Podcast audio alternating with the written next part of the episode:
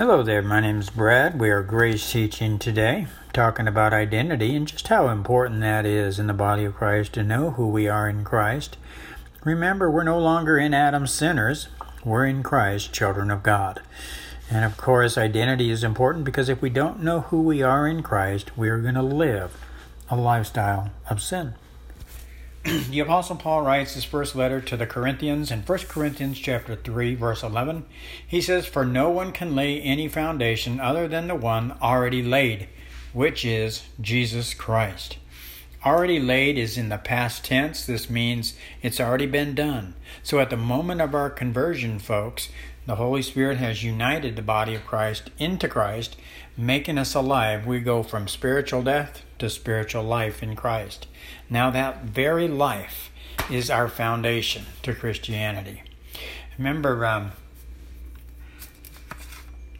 Jesus actually spoke to uh, a Pharisee, and uh, this was a teacher of the law. Uh, this was Nicodemus. And Nicodemus in John chapter 3, verse 3, Jesus replied, What I'm about to tell you is true. No one can see God's kingdom without being born again. So, of course, Jesus is talking to Nicodemus about being born again. And then Nicodemus in uh, John chapter 3, verse 5 and 6, um, Jesus answered uh, after, you know, Nicodemus responded, Well, how do I get born again after I've already been born of my mother's womb? How do I go back into my mother's womb and come back out? You know, he, he's thinking, of course, carnal. He's carnal minded, probably carnal uh, in his living. Carnal is just living independent um, living from his own strength. And so, of course, he's Jesus is speaking spiritually here. And so, of course, Nicodemus is in the physical realm and he's thinking physical. But Jesus responded and replied this. Jesus answered him and says, What I'm about to tell you is true. He says, No one can enter God's kingdom without being born again through water and of the Holy Spirit. Verse 6 People give birth to people, but the Spirit gives birth to spirit. You see? And so what he's saying here is um, you cannot enter, Nicodemus, into the kingdom of God unless you're born again. Well, what is the kingdom of God? It's Christ. Remember, the new covenant is the death, burial, and resurrection of Jesus Christ. And so to be placed in the kingdom of God is just to be born again, is to go from unbelief to belief. Now, if you're in Christ, guess where you are? You and I are in the kingdom of God, and the kingdom of God is within us. Remember, Jesus spoke to an unbeliever, and he says, This uh, unbeliever was saying, Jesus, where is the kingdom of God? And Jesus replied, Well, it's not going to be over there. It's not going to be over there, but the kingdom of God is within you. That's right. He spoke to an unbeliever and said, The kingdom of God was within you. But he did not say that he was in the kingdom of God, you see. Because, of course, he was speaking to a rich man. A rich man to Jesus is, in the context, there is a self sufficient person that's very strong willed, very self sufficient, very self righteous, and uh, so they're able to go on their own. Jesus later said, uh, he's kind of comical. He said, you know, it's easier for a camel to go through the eyes of a needle than it is for a rich man to enter into the kingdom of God. In other words, he's saying there are some people so self sufficient that they have no need for God. They have no need for Christ. And that's the way we all were before Christ, weren't we? So remember, identity is so important in the body of Christ. It's important to know who we are. Now I am who God says I am. That is so important to know that we are who God says we are. You know, we get 2 Corinthians 5:17, who anybody in Christ is a new creature. Old things have passed away, behold all things become new. See? So anyone in Christ is not becoming.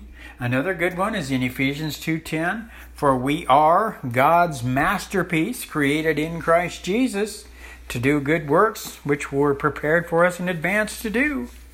So remember, we are God's masterpiece created in Christ Jesus, not becoming. Some people will say, well, no, we're becoming a work of art or a workmanship.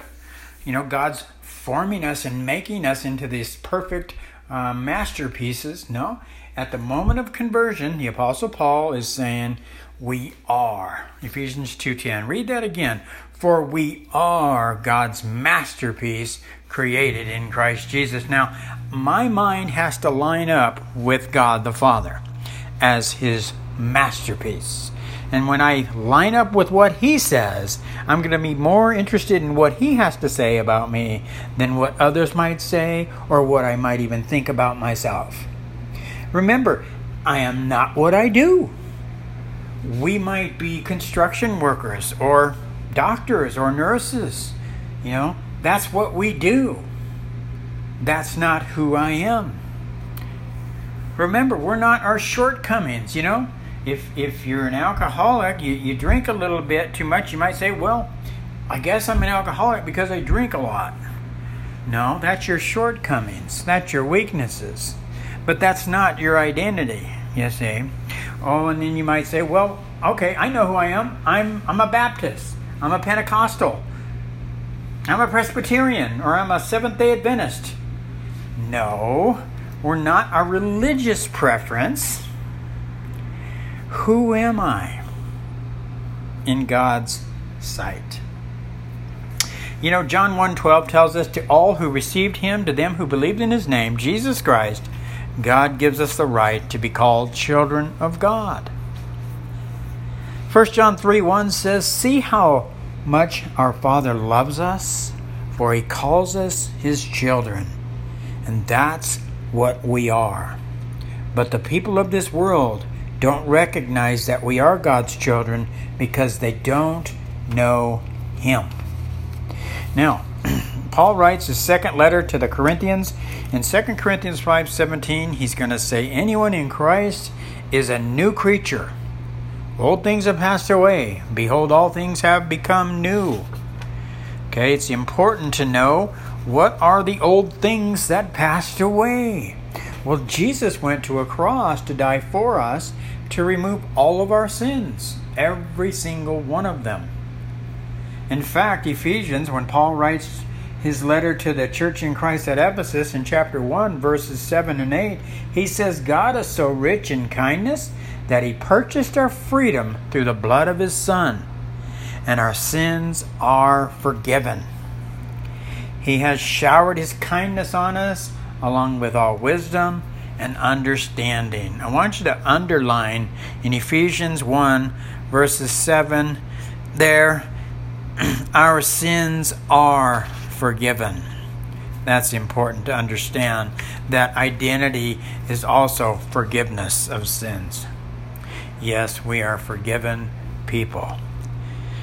When Jesus died on a cross, his last words were, It is finished. In other words, the payment was paid in full. All the world's sins, past, present, and future sins, were paid for. So, as children of God, we have freedom. In 2 Corinthians 5:19, God was in Christ reconciling the whole world to himself, no longer counting people's sins against them. No longer counting people's sins against them. So identity starts with forgiveness. So we're going to talk about that. We have been set free because of what Christ has done. Through his blood our sins have been forgiven. Ephesians 1 7. We have been set free because God's grace is so rich. I just wanted to read that again because that was so important uh, to see that. It was because of the blood of Jesus our sins or forgiven. So forgiveness is part of our identity, folks. Let's take a look at Acts chapter 10, verse 43. He is the one all the prophets testified about, saying that everyone who believes in him will have their sins forgiven through his name. Now, what is the unpardonable sin? Remember what Jesus said? He said, The world's unpardonable sin is that it refuses to believe in me. Okay? So 1 John 1 9 is not for believers. There's just too much evidence that backs up this forgiveness issue that is part of our identity. When Jesus went to that cross, he took away all of our sins. We are forgiven people. The author of Hebrews chapter 10 verse 17 and 18 says, Then he adds, I will not remember their sins anymore. I will not remember the evil things they have done. Where those have been forgiven, there is no longer any offering for sin. John 129. John says, Behold the Lamb of God who takes away the sins of the world. David, Psalms 103:12. As far as the east is from the west, so far has he removed our sins from us. From Adam to eternity, we are forgiven people.